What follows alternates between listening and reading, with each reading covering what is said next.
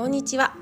暮らしとつながる料理教室夜と今枝ゆかりの食いしん坊ラジオです。このラジオは岡山県岡山市にキッチンスタジオを持つビオルトがお送りする食いしん坊の食いしん坊による食いしん坊のためのラジオです。お料理のこと暮らしにまつわること美味しい未来につながるお話を岡山県より配信しております。皆さんこんにちは。いかがお過ごしですか？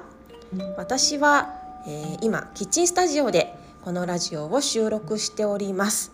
配信の方はいつも通り朝明日の朝ぐらいにアップしようかなと思っているんですが、えっと、最近ねこの料理教室のレッスンが毎日続いていまして毎朝、えー、収録するのがちょっと難しい日もあるので明日忙しそうだなっていう日は、えっと、前日の夕方にキッチンスタジオで一人おしゃべりをしています。レッスンにいらっしゃった方が「えゆかりさん今日料理教室なのにあのこんなに朝早く今日の朝もあのおしゃべりしてすごいですね」って言われるんですけれどもあのもしかしたらその日は朝おしゃべりしてなくって前の日におしゃべりしたものをその次の日の朝にアップしているかもしれません。さすがにそんなにスーパーウーマンではなくえっとね前日撮ってる時もあるんですよ。もちろん朝撮ってる時もあります。えっと、1月ももう最後ですもんね。料理教室ももうあと、えっと、今日今日明日、えっと、このラジオを聴いてくださっている今日ですね。今日で1月のお料理教室、えー、煮込みのイタリア家庭料理をテーマとしたレッスンがおしまいです。ご参加くださった皆様ありがとうございます。いかがでしたか？お家で作られましたか？あのお料理を食べてくださっている皆様の表情を見るのが大好きです。キッチンスタジオでキッチンカウンターで一人お料理をしながらね。まあコロナなので皆さんあの静かにお食事にお皿に集中してお食事を召し上がっていただくような形に今現在なっているんですけれどもなんかそんな中で皆様にお皿と向き合っていただいてお料理と野菜たちと向き合っていただいてあなんか口に合うといいなとかあの思った通りの味なのかなそれともビッグ意外な味なのかなとかあのいろんなことをねあの一人想像しながらいるんですけれどもお食事の後だったりとかそれから皆様お家にお帰りになられてからメッセージだったりとかで「あの本当に美味しかったです」ってあのメッセージをねくださる方がとても多くすごく嬉しく感じています。ご存知の通り私はとても単純な性格ですので美味しかったって言われるとなお張り切ります。皆様のあの美味しい笑顔を見るとめちゃめちゃ張り切ってもっともっと美味しくお料理があの作れる自分になれるような気がしています。だからといってもちろん無理して美味しいって言わなくてもいいし美味しい時だけあの笑顔でね合図を送ってくださればそれで大大大満足なんですがでもねこうやって言葉で伝えていただけるとあの嬉しいね。あの本当にシンプルにとても嬉しいです。来月も張り切ってお料理したいなと思っております。えっとね今あのオンラインサロンの方でビオルトはえ Facebook の非公開グループでオンラインサロンも運営しているんですが今ねオンラインサロンの方ではまな板プロジェクトというものが進行しています。まな板プロジェクト。みんなで理想のまな板を作ろうみたいな。そんなプロジェクトです。皆さんどんなまな板使っていますか？まな板ってすごくいろいろな種類が出ていますよね。木のものであったり木のものでもねあのその木の種類がすごくたくさんあるので木の中でも私はイチョウですとかヒノキですとかいろいろあると思うんですがそれからプラスチック製があったりとかなんかゴムっぽいものとかもあるのかな？どんなものを使いですかね？あのまな板包丁、まあ、お鍋調理道具たくさんあるんですけれどもまな板はもうすごくすごく、まあ、どの調理道具ももちろん優劣つけることができないぐらいそれぞれ本当に大事なものだと思うんですけどまな板大事ですよね。すっごい大事だと思います。えっと、私の母は調理人だったことも料理人だったこともあって、ずっとうちの母は木製のまな板と鋼の包丁を使っていたんですね。それを見て育ったので私も独り立ちして、えっと、台所に立つようになってから自然と木のまな板しか使ったことがないんですけどあ例外的にね香港に56年住んだ時は多分木のまな板だけじゃなくってプラスチックというかね多分 IKEA とかで買ったものも使ってたかもしれないんですが、まあ、基本木のまな板をずっと使ってきていてそしてすごく心地よさを感じています。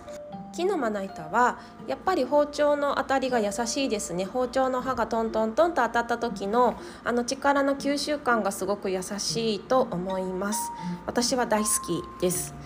もしかしたら今は木のまな板よりもプラスチックの方が清潔だからという理由で使われてる選ばれてる方も多いのではないかと想像しているんですが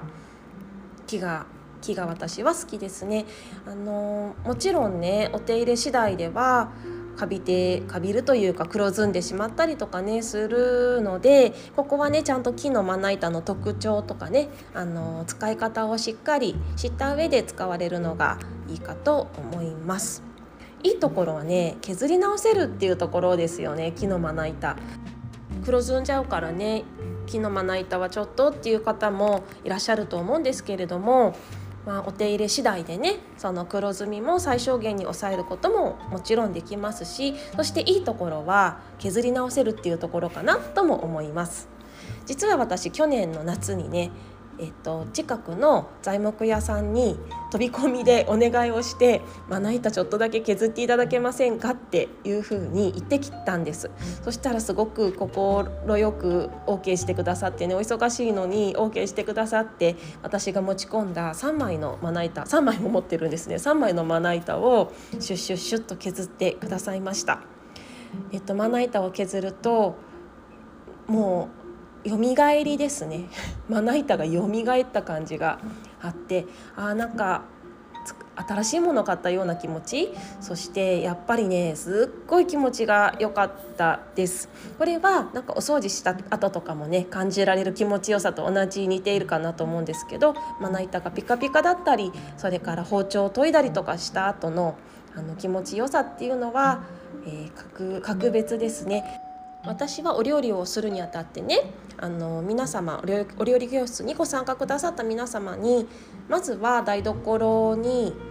物がないで物がない余計なものがないという状態でお料理をスタートできるのが一番美味しいお料理を作るためのあのスタートラインですよなんていうことがあるんですけれども、まあ、これは皆さんにも言ってるんだけど次回も込めてね次回も込めてあのみんなに伝えといてどうしても自分もできてない時もあったりとかしてでもそういう時はやっぱりモヤモヤしながらねお料理しちゃうんですけれどもあの台所が片付いているあのお掃除が行き届いている道具があの整っているという状態で作るお料理は本当に美味しく作ってる人の気持ちもあのなん凛としてるっていうかねすごくうんす済まされた感覚でお料理ができると感じています。でもねやっぱりその日本の台所事情っていうのはねあんまり広くないからね海外と違って狭い台所が多いのでその中でねその物を置きすぎないとかなかなか難しいことなんですけれどもあのいらないものとかをねちゃんとチェックしながら自分がお料理をするのに心地よい台所スペースにすることができたらいいのかななんて思っております。その中の一つがやっぱりまな板が綺麗であること包丁があのよく切れることかな。えーと、まな板プロジェクトはオンラインサロンのみんなで今、えーと、わちゃわちゃわいわいあのいろんなリクエストをね言いながら、えー、指導し始めたところなんですけれども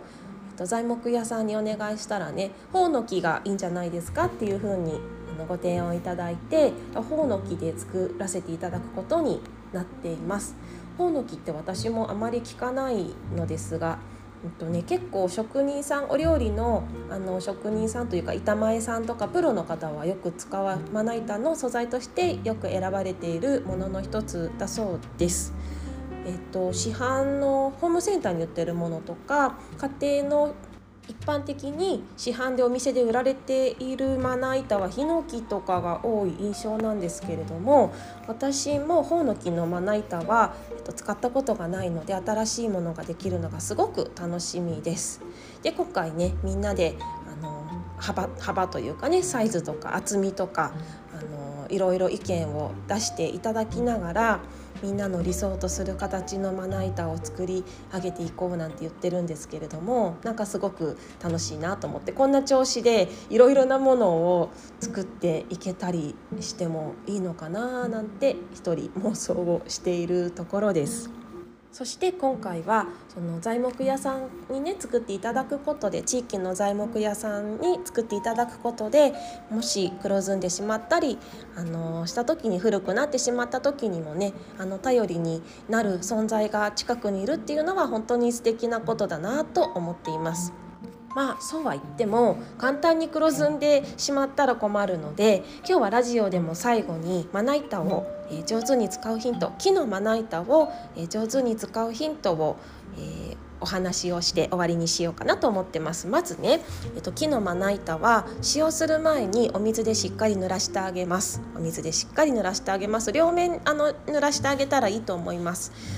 木の中に木の中にちゃんと水分水がね入っていることでその後に切った食材あのお野菜だったり、えっと、まあお肉だったりお魚だったりすると思うんですけれどもその食材の、あの水分が中に入り込みにくくなるのでまずちゃんとお水をね、あの吸い込ませてあげておくことが大事ですもちろんお水木がお水をちゃんと吸っていることで包丁の刃のあたりもあの柔らかくなりますのでまな板を傷つけにくくすることもできますし、えっと、力もねちゃんと吸収してくれます。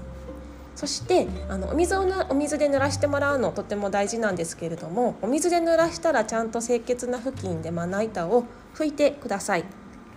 びしょびしょのままでお野菜切り始めてしまうとお野菜が余計な水分を吸って美味しくなくなってしまいますしそしてあのそれよりもね滑ってしまって危険ですのでね切りにくいので濡らしたまな板は清潔な布巾であの拭いてからお料理してあげるといいと思います。えっと、お野菜を食材を切るお野菜だけじゃなくてさまざまな食材を切る上で続けて切っていく上でねあの毎度毎度洗う必要はないと思います。あのもちろんその前に香味野菜にんにくとかね生姜とか、えー、香りの強い食材を切ったならば一度洗ってあのリセットしてもらってもいいと思うしそして、まあ、お魚やお肉の場合はねあのちゃんと洗わないといけないんですけれどもあのお野菜優しい香りのお野菜だけを立て続けに切るような場合は、えっと、その清潔な布巾でねあの固く絞った清潔な濡れ布巾でさっさっとまな板の表面を拭って、えー、綺麗な状態に戻してあげたらそれでいいと思います。えっとねまあこれはまな板じゃないんですけど包丁もね切るお野菜を切るごとにちゃんと布巾で濡れ布巾で拭いてあげるのが、え、使い方としてはあの、包丁さん喜びますのでお野菜を切った時には素材を切った時にはまな板と包丁を一度拭いてリセットしてから次の素材を調理してあげるといいですよ。その時に使う布巾は私は真っ白のさらしとかが好きですね気持ちがいいものです